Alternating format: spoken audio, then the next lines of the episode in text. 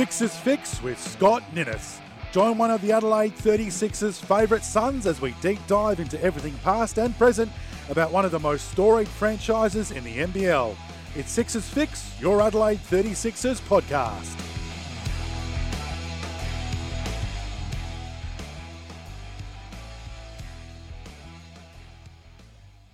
Here we go!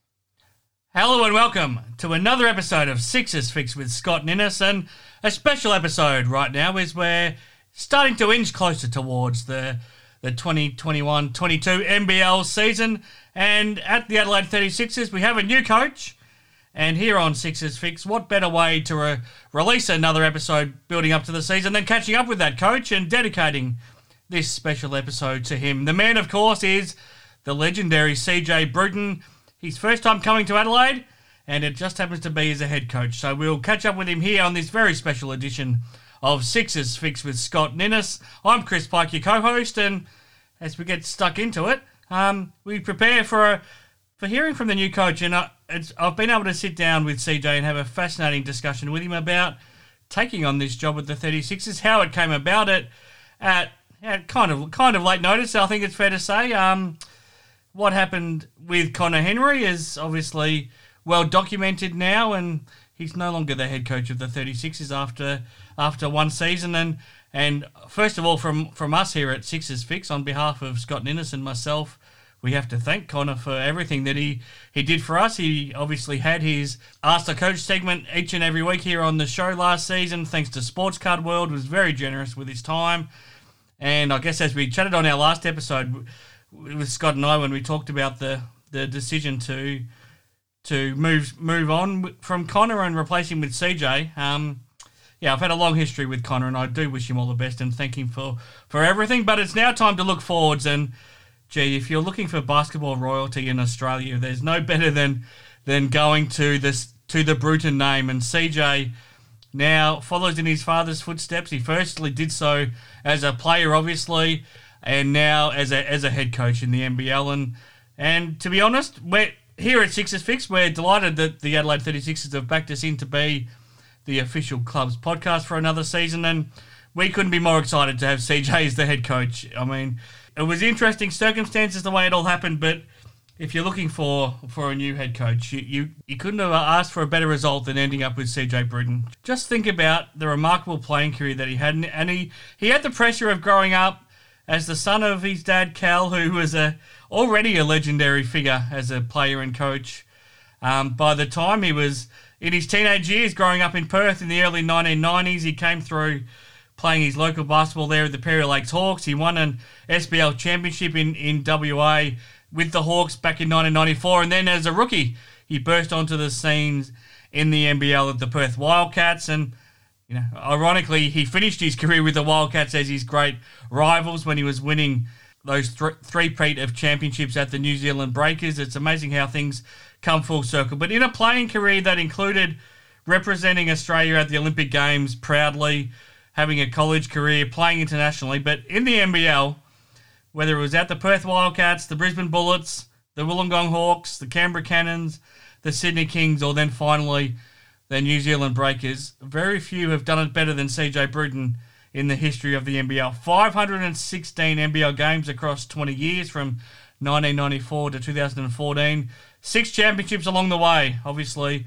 2004, 2005, um, famously at the Sydney Kings, 2000, 2007 at the Brisbane Bullets, in that team that still many people consider the greatest team to ever hit the floor in an NBL season, and then 2011, 2012, 2013 making history again at the New Zealand Breakers. And ever since, he's returned to Brisbane when Andre Lemanis was appointed head coach there for the Brisbane Bullets when they returned to the league. And and he, he was being groomed to be the new head coach to take over from, from Andre whenever Andre moved on. Eventually, Andre did move on as of the end of last season. I think Andre was expecting CJ to be appointed head coach. And as we'll talk about with CJ shortly, I think CJ was probably expecting it too. Um, from a personal point of view, I was expecting it, and they decided to go to go a different route. Um, CJ was happy to stay at the Bullets when there was well, once the other NBL jobs were, were filled, the Wildcats filled their their their vacant coaching position. So did the Cairns Taipans. Um, but then all of a sudden, the job came up at the 36ers. CJ Bruton ended up being appointed coach, and yeah, we all couldn't be more more delighted. Um, I've probably rabbled on just enough. Um, a big thank you for making Sixers Fix happen once again, thanks to our sponsors, and we're delighted to have them back again for another season. So thank you to Australian Motors Mitsubishi for making it happen. We're looking forward to working with you once again and, and rewarding our listeners with some prizes thanks to you, thanks to Sports Card World. We look forward to having a little bit of a revamped Ask the Coach segment where our listeners can be rewarded with some incredible prizes from you once again. And a big thank you to Premium Wine Tours. And of course, thank you to All Star Photos and Kelly Barnes. So, more info on each of those sponsors as we move along and get closer to the NBL NBL season. And of course, you might have noticed I haven't got Scott Ninnis with me right now.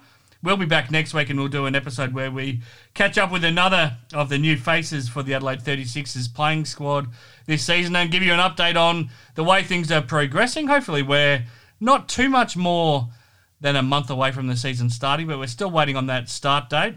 But it's time now to get to CJ Bruton here on Sixers Fix. And before we do, I'll take you back on a little a little journey down memory lane about some of the things that he, he did in his playing career. I'll start off firstly playing this little highlights package from when he set the then record nine NBL three pointers in a grand final game for the Sydney Kings against the West Sydney Razorbacks, and you might hear the familiar tones of John Casey calling calling the action. That penetration, that time by the big fella. Bruton, but, but, Kings hit their third in the match. Likewise, where Sydney still a five-point lead for the Sydney Kings. And CJ Bruton again finds an opening at the top of the key. Back-to-back threes from CJ. You're dead right. I think CJ sees that they're not showing the big fellas. Kings a 26-20 lead in the rebound count at the moment. They lead by seven, make it double figures. CJ's caught fire. Let's get it going from the perimeter. And Carrawell leads them at 80 on 8 of 10 shooting. And CJ Bruton now above 50 with his three-point shooting. 4 of 7. He's going to give you that.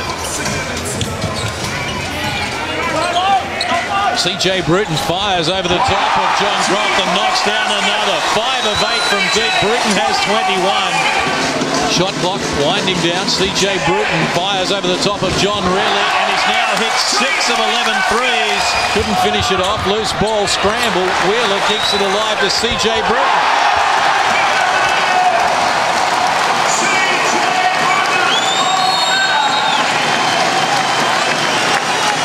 Grand final history. Here's Evie Ara baseline. Couldn't finish it. Nielsen another rebound. CJ equals the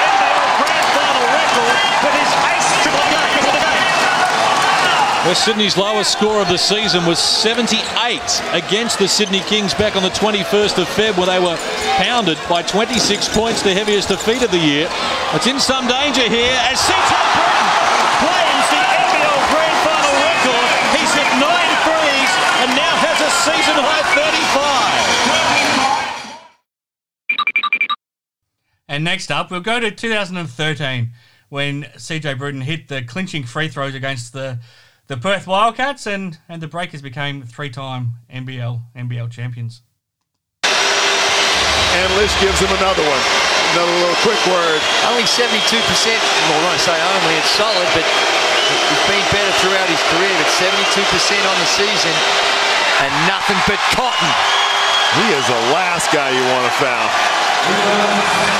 He and loves this, the big stage. And this, yeah, on the this big stage, like you said. This is for the game. The championship. Still got some time after CJ makes this one. He slides that one in. Lisch loses the ball. Jackson that's it. That's all she wrote. New Zealand have won three straight NBL champions three times in a row. The New Zealand Breakers have been the best team all year long, and they get it done in two straight games. There you go. So it's a bit of a reminder of some of the things that CJ did in his NBL career. It never brought him to Adelaide. So whether he was playing for the Wildcats, the Bullets, the Hawks, the Cannons, the Kings, the Breakers, he was a, a rival of the 36ers along the way. But now he's in 36ers colours. He's the head coach. And here on Sixers Fix with Scott Ninnis, we're about to chat with the man himself, CJ Bruton.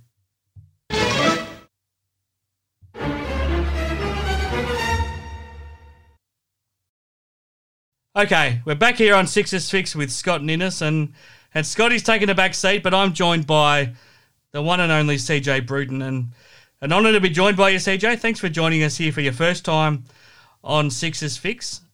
Is it still strange? Is it still strange to hear yourself being introduced as an Adelaide 36ers head coach? Uh, I think uh, it, it will be strange. Um, I just I think it's not so much where it's now you're in this space, right? Mm. Like you, you, you've dreamed of it, of, of becoming a head coach, and uh, now I get to fulfill that. Uh, at a, I fulfill fulfill that, and my starting point is in Adelaide, and I hope it's a long career. Like uh, when I look at past players that have played in Adelaide, and and uh, I look at the success of, of a franchise, and and for someone that's grown up in an era that watched it from the Bearcats to the 36ers Mhm. to the legacy that they've had, it's uh, understanding all, all facets of of, a, of an area um, like South Australia and understanding from their juniors, from their state programs, uh, from the country to the metro, the SA basketball, to understand that it's the, the grassroots all the way up. The kids that have been in Adelaide, that have grown up in Adelaide, to the kids that haven't had it, uh, that have missed out, that have been great NBL one players. Uh, the names shine, but for me as a as a coach, it's sort of similar. Yes, it's it's surreal, but it's it's um, I'm I'm super excited about being uh, the next coach for the 36ers and proud to be associated with such a, a prestige uh, space of basketball. Now, before we get a little bit more serious, um, obviously Scotty Ninnis is usually the co-host here on the show, and he's got his name on on the podcast, but he's not with us right now. Is that because you torched him once too many times in those? You you, you were able to play against him late in his career. Did you did you have some memories of torching him maybe once too many? Well, I, I know we, we've we've definitely crossed paths a couple of times. I, I, don't know how many Mm. um, years that we crossed. I, I played ninety, started my career in '94 Yep. with a, a Fab Five group of elite players that should one day go in the Hall of Fame, but are doing many great things in, in the basketball space. But uh, my time against Scotty, uh, either he was, if if we were on at the same time, it would have been, it would have been um, special for both of us because we either my team was either up or we were in crunch time, or he was out there trying to close the game, and I was able to, to finish a game, which Yeah.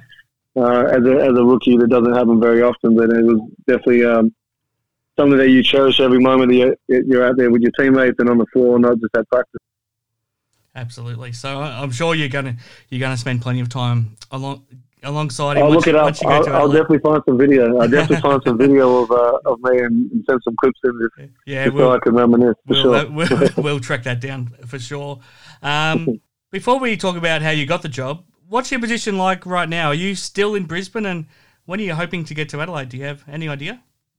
Uh, I don't have any idea yet. Um, um, uh, to be honest with you, I haven't really said much about where I'm at. I, I've had to come back to Brisbane um, after my uh, initial, initial introduction, and I've had surgery just recently, so I'm yet waiting to get it all clear. Once I Mm. get the all clear, then I'll be I'll be able to move about and do things. Um, um, so I haven't I haven't got it all clear yet. Um, I've got another meeting on Tuesday and hopefully find more information out about that. But while I'm still here, um, there's still uh, Todd Withers still to yet join the team. Uh, everyone else is in Adelaide currently. Yep.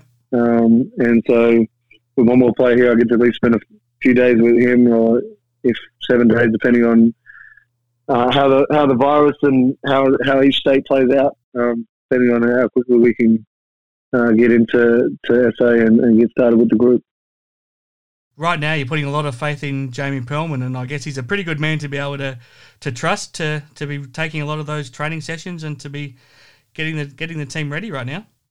Yeah, he's uh, uh, one, he was a he's, he's a great person, great human. Um, he's a great teacher. He understands the game. Has played it a long time um, at a high level, and, and got to coach overseas.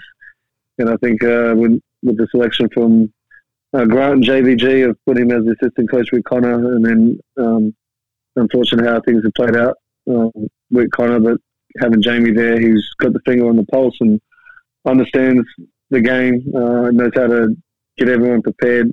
Um, if if the head coach, if he was the head coach and running the show until I can get in town, and between him and Richo, um, they've been doing an amazing job of with everyone's conditioning and keeping everyone on track. And uh, so when I get into town, it will be uh, like we never missed a beat. Mm.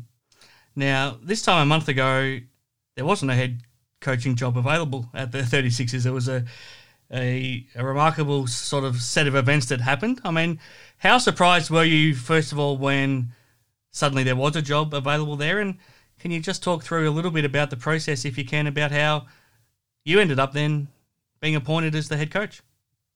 Yeah, well, um, I guess it was shocking news throughout the NBL, and Mm. we heard that Conor was um, he was no longer uh, appointed as the head coach, and I saw him on Twitter on the boys at, when I was at boys practice, and the boys at practice were like, oh, "Have you seen this?" And I "Yeah." I said, "I heard. I didn't see it, but I heard about it, and now it's everywhere." So, so yeah, everyone was interested to find out who was, uh, you know, next in line or what happened and how it all went down, and I said, I know I have a good relationship with JVG, but I wasn't really in that space to go and uh, reach out to find out exactly where, where things are with everyone else's team. As you know, currently I, had a job with the Brisbane Bullets and uh, players that have been brought into town, continuing to work them out and get them to the right space and right frame of mind so that we can compete for the season.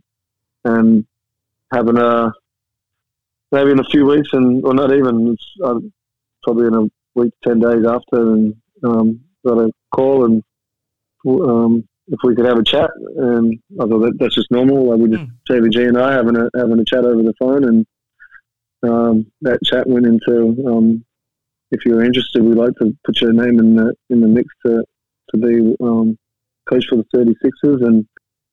Talked it over with my wife, who I call Princess. Her name is Jessica, but you'll never hear me say that yep, again. yep. Now that I've already told you once. Um, but Princess and I had a chat, and uh, we sat down and um, you know, is how does this how is this for everyone at this point in time, and where we're situated, and how things are playing out, and um, being on the, the cusp of either staying or going. I was trying to, I was thinking about uh, the opportunities of going to the NBA and uh, applying my trade over there and doing some work, and you know, you're, you're a year away from going over that way, or you stay here, and and so in the, in the end, it's like I want to be a head coach, and so once we I, I really want to want to do this, and and this is a great opportunity, and it's a, a great team that's been put together by JVG and Grant, and I think that um, um I think we'll be able to do something special in Adelaide, and knowing that there's been a lot of turnover once we sat down and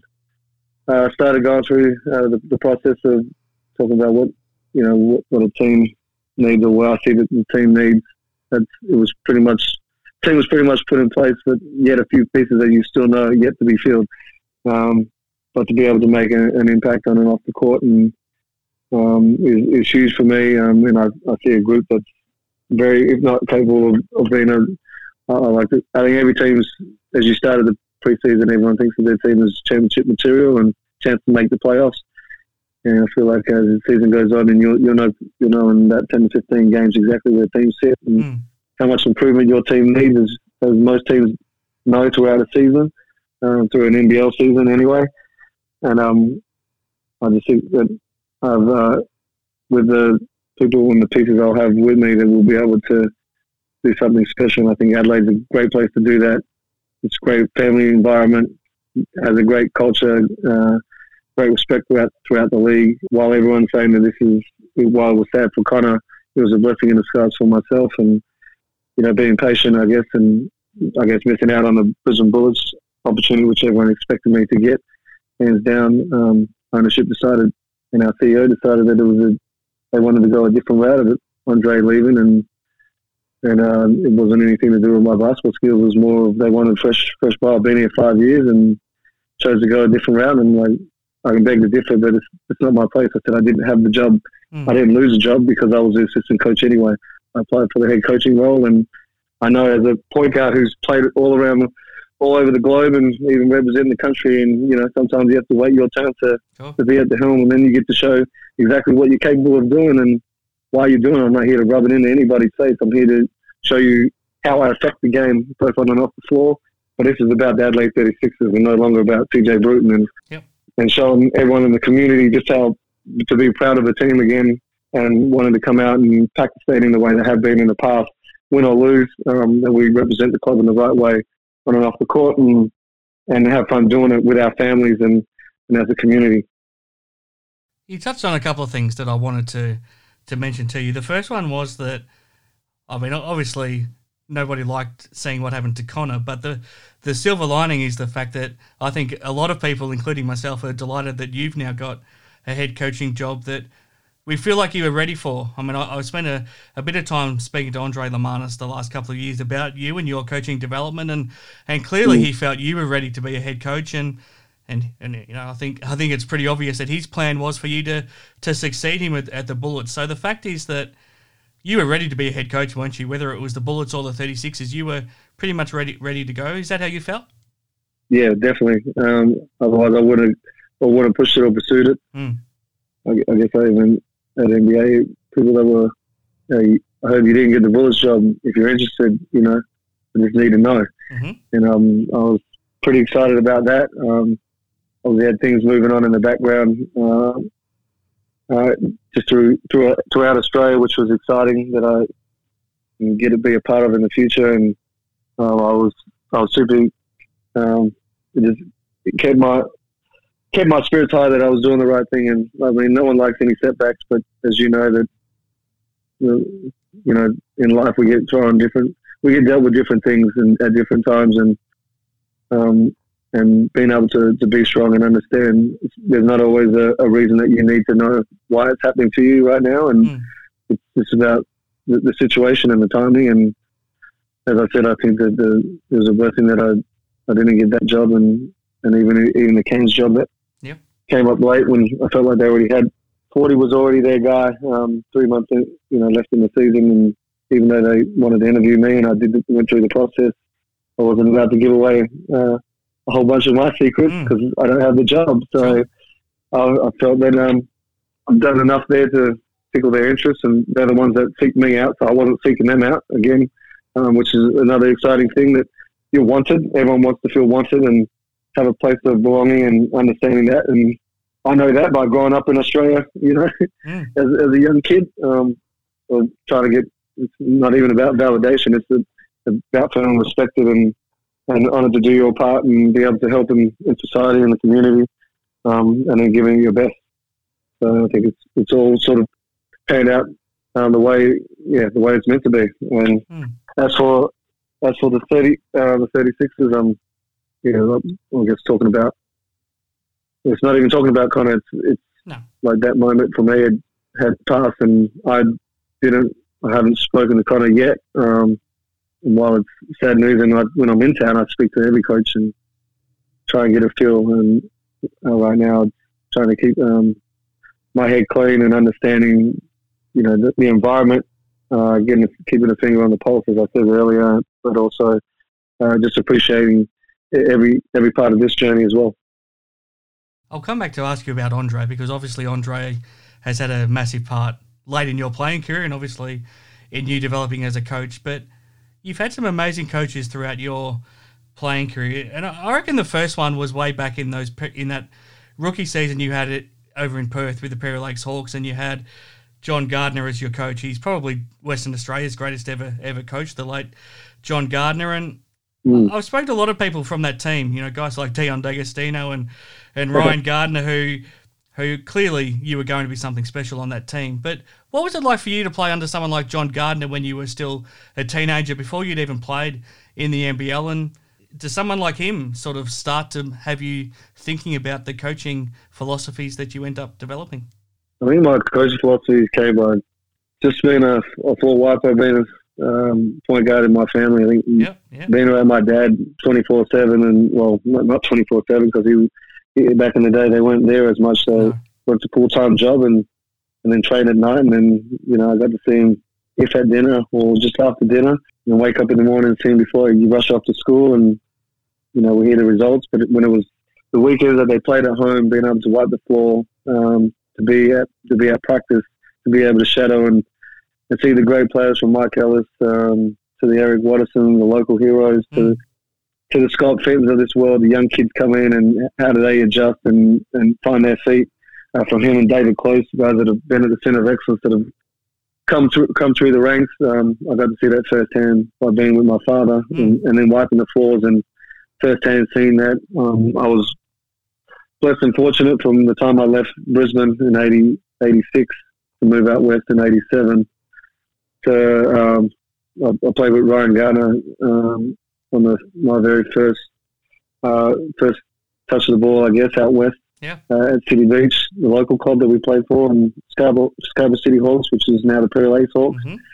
Um, so that was our, our club team. Um, and it just from there, I think his father coached our, our Perry Lakes Hawks team um, from from the get go. Yeah. And on, on the 14s, you, you have all the parents that are involved. And uh, I remember uh, Kane Simpson, who was an, another intriguing part of, of my City Beach team and Perry Lakes Hawks. His father, Ian, was our uh, our head coach, and to, to see a father coach our team, and you know, as a kid, the, the love was always there. His passion, not only for while we, we probably drove him to, to, to make his heart race feel like he was about to have a heart attack four or five times, and how well, how we try to play at a fast pace and Mm.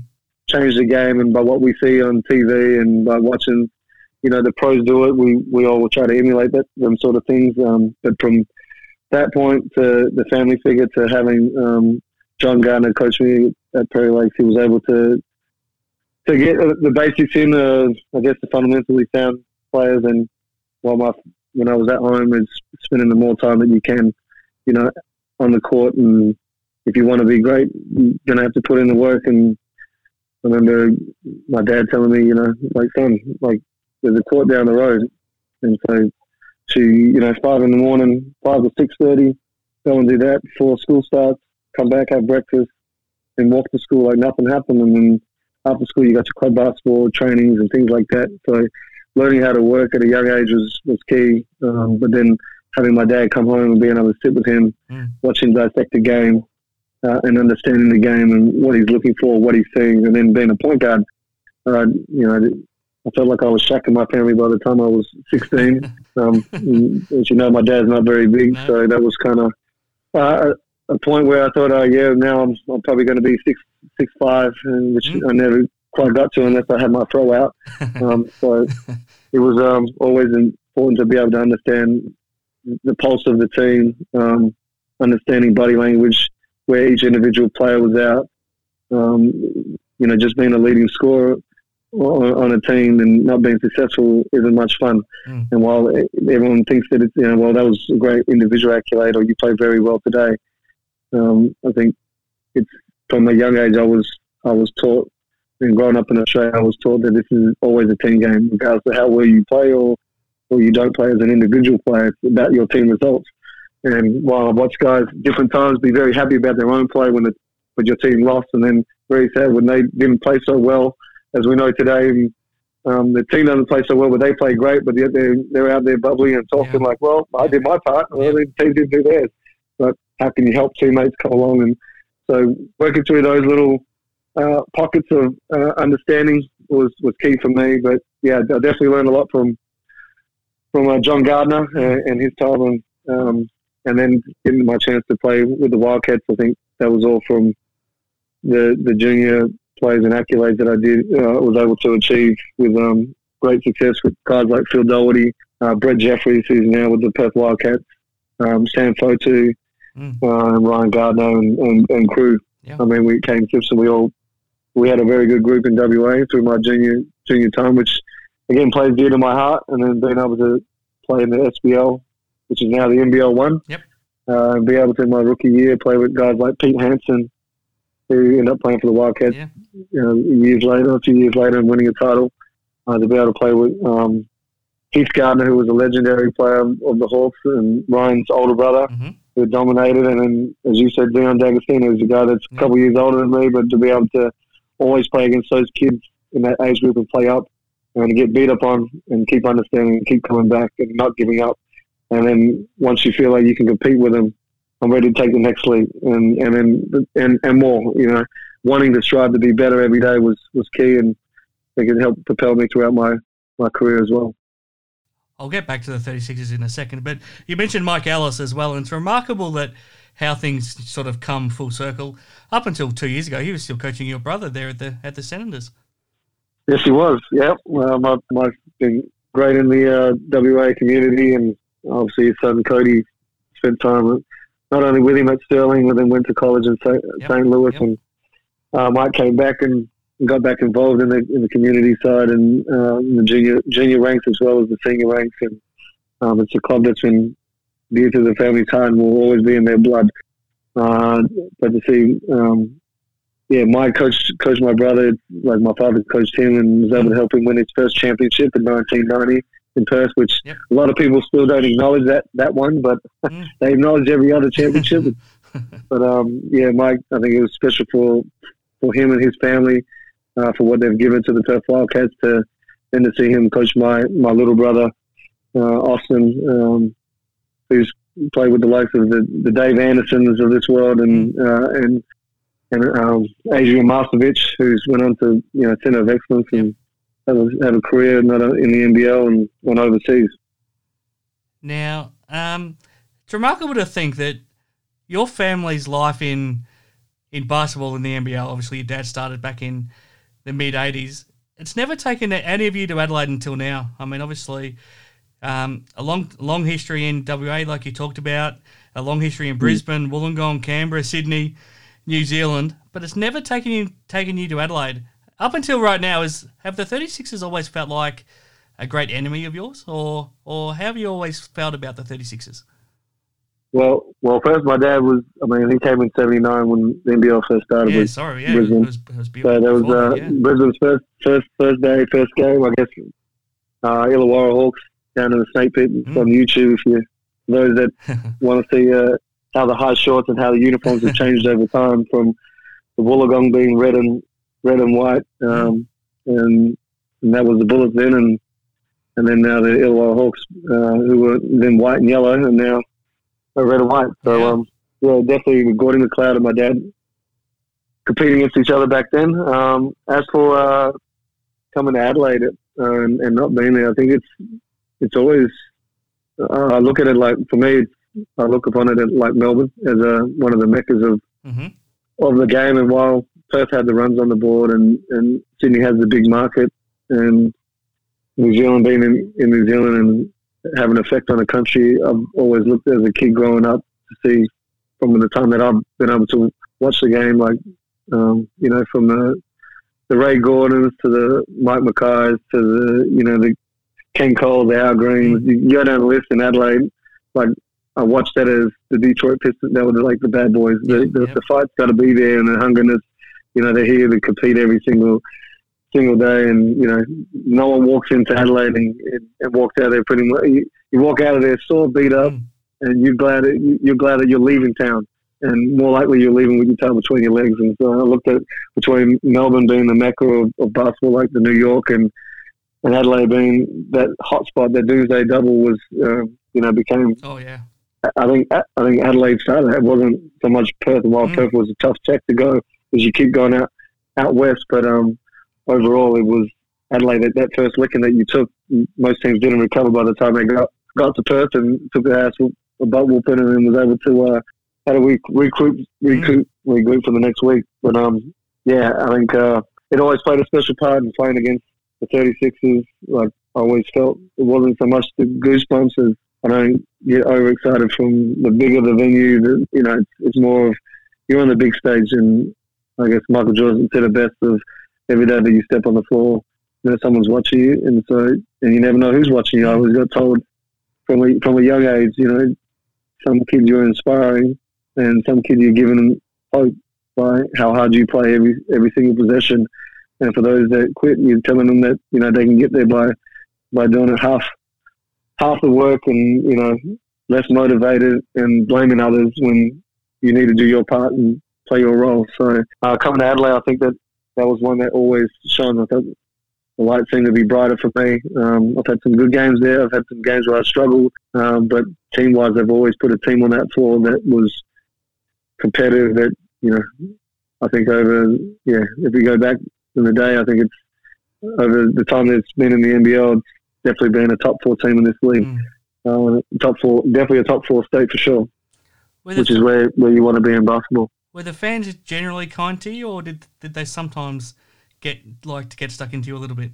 Uh, it depends on if I got into Booby or not. If I got into the Marzi every once in a while, or, or when you show out, I think the fans respect you for what you're capable of doing. They've, they've seen enough basketball um, from the, the young kids that are coming up. They can see it today on TV to to the to the students of the game that were watching my father playing, and to be able to see the change of the game. And when you see a talented player, you just acknowledge that, and they're very respectful. Um, yeah, like any fan, they they boo you when they want to they want success, and you know that, that was a they were hard done by as a as a team or a franchise.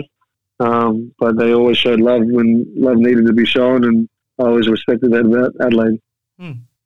Just one more question before I'll ask you about the current team, and then then I'll I'll let you go because you've been generous with your time with us, CJ. Um, obviously you had a great time playing under Brian Goorjian. It's remarkable to think that you know 16 years after you won those titles um, with him, that he's coaching the Boomers to a, to to that bronze medal in Tokyo, and now you're going to be coaching up against him. It's it's a remarkable journey over the last 20 years that you've had, you know, alongside and against Brian Goorjian. Yeah, um, definitely a what a moment. Um, he's definitely a, a, a mastermind, and in a lot of areas of, of life in the game. And um, I guess if you well, you, you get to go through some of the challenges and the circumstances that he's going through and come out the other side, you'd be pretty proud of yourself. After hearing some some of his uh, stories, there's always a laugh in there, and there, there might be be a couple of tears along the way as well. Um, but overall, every every player that he's he's had he's had a major effect on, um, both in, in their personal life and, and on the floor. And as we all know, that you not every player can you can be connected with the coach. Um, when I say that, I mean like not everyone has the same relationship. Yeah, sure. um, overall, you all have one, and mine with him, I guess, goes back to my father. He was there when my little brother was born in Melbourne. Uh, they spent time together in the hospital, and Mm. him, Bruce, Bruce Palmer, and, and Brian Goorjian, and my father, and you know, up in Melbourne while we were in Geelong, and I guess, and then to be able to watch their journeys, with, I guess, from the Magic and competing and playing from their fight to Gorge with the Tigers to being able to play with Goorjian. I guess he he would have known, and he knew then. I was challenging him a lot on philosophy on things to do, and here's what I see in the game. This is how I'm reading it, and uh, I like to think I was blowing his mind away. And he, he hadn't been tested like that in a long time Yeah. um, with the talent that we had on that team that was able to win those, go to two or three grand finals with um, David Stiff, Brett Wheeler, and Matt Nielsen, Jason Smith, Debbie Ra. I can go on and on, but um, I had a lot of talent, so I knew that if I made this about CJ Bruton scoring a lot of points and trying to be a hero, um, this is not why. First, it's not who I am. It's not why I came to, to Sydney. I came here just to win, um, and to go through the journey with him. I was recovering through uh, having surgery on my knee, and um, just to spend that time with him. Um, like he stood up for me. I guess when my dad challenged me on certain things, Mhm. Um, he had my back, and that was the first, uh, I guess, the, the the tale for me at that point of my career. Of you know, when when you're at home and you're getting parenting, you know, as a kid, you can go in your shell, or your, your dad's right. But for me, I was like, well, I'm living my dream, and I'm trying to do it the best way I know how. Like I'm just trying to live, and to have my coach have my back, it was a special moment for me and something that I'll never forget. Um, and I know it didn't. Well, it might have hurt my dad, or maybe not. I just know that my dad understood where where I was at, and and he respected that. And to be able to have an outcome the way it, it did over the three years I was there, went to three grand finals, was definitely a special moment. Um, but what I learned from him is, you know, you, you enjoy every moment with the team. And while I don't have as many stories as him, uh, my relationships will uh, will carry on with each player the way Gorgeous has with the Boomers players, and to be able to have an outcome and um, clearly his speech after the loss to Team USA uh, for all the boys that I've spoken to um, told me that it was the one speech that, and I've heard a few over my time um, that could you can walk out of the room like, well, we didn't lose anything. We're about to go win a medal. Let's go get it done. Yeah, it was one of the ultimates. Um, and while we're all different and built different, I think um, he definitely commands that space in motivation um, and been around a long time to be able to have that under his belt. But I've learned from a lot of great coaches um, and been around a lot of from Adrian Hurley, who was my first coach, um, having having Joey Wright, who I call Eric, coached me in Brisbane um, with a star-studded team. But again, an elite person, motivator, able to get a lot out of players. To having Goorjian, to having the uh, the mindset, that, the guy that loves to be uh, play play chess with the game, Andre Lemanis, um, and and having a, a, team and being able to build a team, and then being able to uh, understand and orchestrate it to a way that for for me as a as a young kid, visualizing the same way that my under 16 state coach taught me um, was amazing, and to get back to that space made me feel like a kid again. I was I was fresh into um, being saluted the way that I was with Goorjian of if it, this is how it trickles down through the group, and we have a high standard, and we're going to carry the standard everywhere we go. When we walk into a building, how we how we act, how we treat people. Uh, we're not that team, and people might not love you, but we walk out of here, we shake their hands, and we go about our business, and we'll go to war against each other at practice, and and blood, sweat, or tears, we're hugging each other, and we're ready to go to war with one another again uh, on the weekend. To, you're wearing the same jersey as me today, son. So let's go and get this done. So um, it's um, definitely a lot of there's a lot in that, but um, mm. the bottom line is that um, we all like to think that we get we learn a lot of different things from the, the first father that coaches you, uh, or your parent that coaches you, teaches you how to dribble a ball, just do a three man weave, whatever it may be, teach you how to shoot, even though you're not very good shooters, and he's thinking this is great. Uh, the impact that he has on your life to first coach that's a rep coach that comes into your life as a major effect. Um, I don't think that they really understand how much they impact your lives. Um, to for me, um, playing for Adrian Hurley, who was the Olympic coach, he just left the Olympic, uh, just finished up with the Australian team, coached me off the bat, and then I went to college uh, with Terry Carroll and was able to win a junior college championship and play with some elite players again that have gone on to the NBA and done elite things in Europe to come back to Australia and again have legendary coaches like Brian Kerr to to move into to take to the top Australians from Brendan Joyce and Illawarra, mm-hmm. who I wasn't able to win a title with, but they won one as soon as I left. Yep. Was able to get all the pieces in that they needed. I was able to help build that culture over time, and then come back and play for my father. Mm. So ultimately, you know, being father and son, one of those special moments. Unfortunately, Kevin never got to finish, and that became the New Zealand license. And from there to Sydney to Brisbane with Joey, to um, New Zealand with Andre, uh, to back to Brisbane where I was able to bring Dre to Brisbane with Alfie yeah. Ketzman put me at the helm and uh, I had a chance to be the head coach off the bat and knowing that you don't get any credit for doing it, you, you've got to build, you got to build equity. Um, and I felt like everywhere I've gone, I've tried to do that. Um, and, and over time, it's, it's the culture, it's the people, uh, it's the organization, um, and doing it the right way. And I feel like if you get that, that, that that right, a lot of good things will come, and you'll build the organisation will grow. Mm, absolutely. Um, now, this Adelaide 36ers team that you've got to be the coach of now, obviously, as a head coach, you would prefer to have a say in, I guess, signing these players, but the circumstances obviously didn't quite allow that for this season. Mm. But I don't think you would have too many complaints. I mean, you have a look at the squad, the fact that they were able to maintain Isaac Humphries and, and DJ was already signed. Sunday Dech was already signed. Those guys are, are massive. The Mitch McCarron signing to me is an absolute massive one. I'm really excited to see him join. Um, Tad Dufelmeier, what we saw from him up in Cairns last season has me pretty excited about what he can do for you. We know mm. Mojave King, what sort of a future he has. Who knows what Kai Sotto yep. could bring once he gets out on the court, and then you've got the couple of imports, and you've obviously spent a lot of time with Todd already, and and we've got we've got Dusty Hannahs as well. Um, you didn't you didn't have a lot of say in putting that group together, but I don't think you'd have too many complaints about it either. No, definitely, definitely didn't. I guess from afar, um, watching it all get put together, um, working with uh, Greg Vanderjagt of uh, whose scout is this one going to be and how this going to play out. Um, looking at their roster, I was like, this is um, definitely um, exciting group of, of a mixture of youth and experience, Mm. uh, and and this ability with I guess with Todd and uh, Dusty, and you've got your championship uh, winners in Sunday Dech and Mitch McCarron, Yep. uh, and having guards in the backcourt and uh, as, as a point guard, and with Sunday being a, you know that that guy can come in and lock lock down different players. DJ's been always been on the cusp of of um, being the all time well who knows by the time his career is done. He definitely go down in, in the books with Adelaide, but he's he's been one of those players of, of the decade, and of his, definitely Yeah, of his time.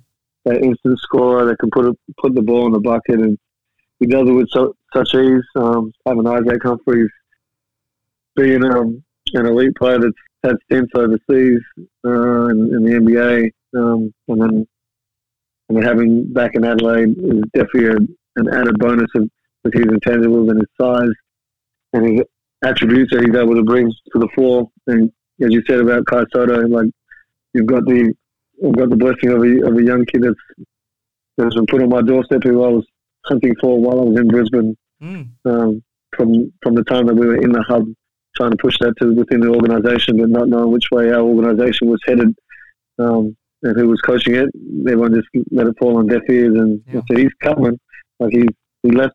Um, I, rem- I remember Kai when he wasn't in the. Uh, he took his name out of the G League Elite, and I followed him from high school. So to see him go back to the Philippines to go and try and play there before COVID, and when that fell through, and he tried to go back to the G League, so he's not going to stick. And we need to jump on this now. When that never happened, and to see that the 36ers signing, I was like sending messages in our coaches group, like, man, are you serious right now? like, I'm like, oh well, you know, we don't win them all, see. It's like, yeah, I know, but it's not like we answered the bell either. But he has such a great upside. He's, I know he's, he's young, and as an 18 year old kid, there's there's a tendency of you know how you know your skill set. Mm. But yet playing against men at, at elite levels, we know the NBL has been tough for a lot of players to come over here and just go and straight dominate it. Um, but with his size and his ability to be able to make an impact, I don't, I don't see why he can't. Um, and like like Mo King, they both have aspirations of, of bigger and better things, and but there's that understanding of culture and team and, and making it about the team, and, and then being able to do their part within that group is, is important. I think with the imports that again Dusty Hannahs and, and Todd bring that experience, they've also travelled the globe a little bit, Mm. so they understand culture, um, and I think our Australian culture will embrace both of those guys and show them a lot of love, and we will get get a lot of value out of, out of them as well. Yeah, I think there's a there's a lot to be excited about. Um, just one last one, CJ. Um, now I, I know you don't know exactly when you're getting to Adelaide, but Princess and the and the kids are they all excited to be joining you, and are you all looking forward to calling Adelaide home at least for the next Oh, yeah. the next couple of years? Definitely. Um, my, my six year old woke up this morning. He's like, "Can we just go now? like, let's just go now." He's sitting next to I sit next to Princess, and he's coming up like, "Mom, how many more hours?" Like, "I don't, I don't know, son." I think my my oldest is he's uh, he's super excited as a as a fourteen year old. You know, his, his life is changing as we all know as, as a teenager, and you know, leaving schools and when you make friends and you're you're in the, the hoop hoop game. Um, it's, never easy, but I think those challenges and trying to get him to em, em, embrace um, a new challenge. And you, you know how to play in, in New Zealand and it's your first piece of basketball in Brisbane, really, and get your feet wet. And now you're with a whole group of state players that are that are playing elite level. He's a lot. He's a bit bigger than me. He does have an afro, but he's still taller than me already. and he's 14, so that's he's got a more of his uh, his mum's side in him, which is which is good. I'm happy to see that because I was the shortest guy on the floor walking Yeah. with swag like my father. So he So, might get to that um, six five, might he? He, I think he he's, he will have a very good chance Yep. of getting towards the six five side. So getting him out of the hole and getting him to play play the uh, a guard or two guard or three guard, a three man would be um, special for him at this point in time. Um, but then my my ten year old who has Asperger's and he's my uh, he's my special one and Mm. While he joins and connects with my family and while as family know about the struggle of autism. Um, it's definitely something that I think God doesn't give you something that you can't handle. Uh, my wife is amazing in that space, being able to deal with with uh, three boys mm. oh, and myself, yep. three boys and myself. And she's like, you might as well be one of them, as we all know from mm-hmm. time to time. But um, yeah, she's princess of the glue, and and and we're all we're all excited to come to Adelaide and and not only uh, embrace the community, but um, you know, get involved on and off the floor for the Adelaide 36ers. No, fantastic, CJ. Obviously, we'll we'll stay in touch throughout the season and as the season gets closer. But now there's a fascinating chat, and uh, I'm sure all of 36ers fans will enjoy the insight you gave. And more than anything, we're really excited to have you as our head coach. So thanks for joining us. I appreciate it, Chris, and um, I look forward to catching up with you throughout the season. Thanks, man.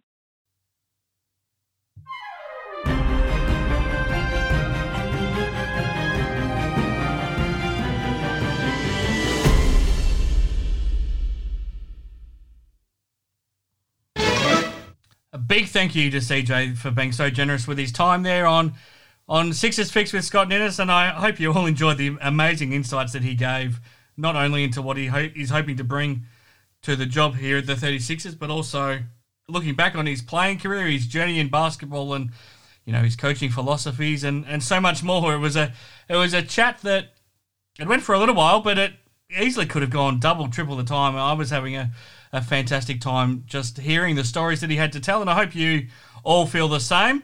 Now, just a reminder here on Sixers Fix with Scott Ninnis, we'll be back next week, and we'll look to be with you each week now until the NBL season starts to build up to the campaign for the Adelaide 36ers. There's plenty to talk about, plenty of new faces for us to catch up with, and plenty for Scott Ninnis to rejoin me with and to break down for you. So we'll be back next week with another episode. Thank you once again to our our generous sponsors, and please support them when you can. So if you need some photography done, please go to All Star Photos. If you need any any sort of car needs, if you need a car, if you need your car serviced, or if you if you need anything done with your car, please check out Australian Motors Mitsubishi. Of course, if you have any interest in in the card world, in sporting cards, you know, Pokemon, Yu-Gi-Oh, any sort of cards that you can think of, please head to Sports Card World. Um, they're incredible sponsors here, and they've made some of our listeners very happy over the past 12 months with the prizes that they've given away. We're hoping that we're starting to open up a little bit more, and we're hoping some wine tours might be on your future as well if you're a listener. So please head to Premium Wine Tours with Scott Ninnis to check that out. And of course, thank you to the Adelaide 36ers for backing us in to do this podcast. And thank you to, to CJ Bruton once again. Well, I'll be back with Scott Ninnis next week. I'm Chris Pike signing off for another edition of Sixers Fix.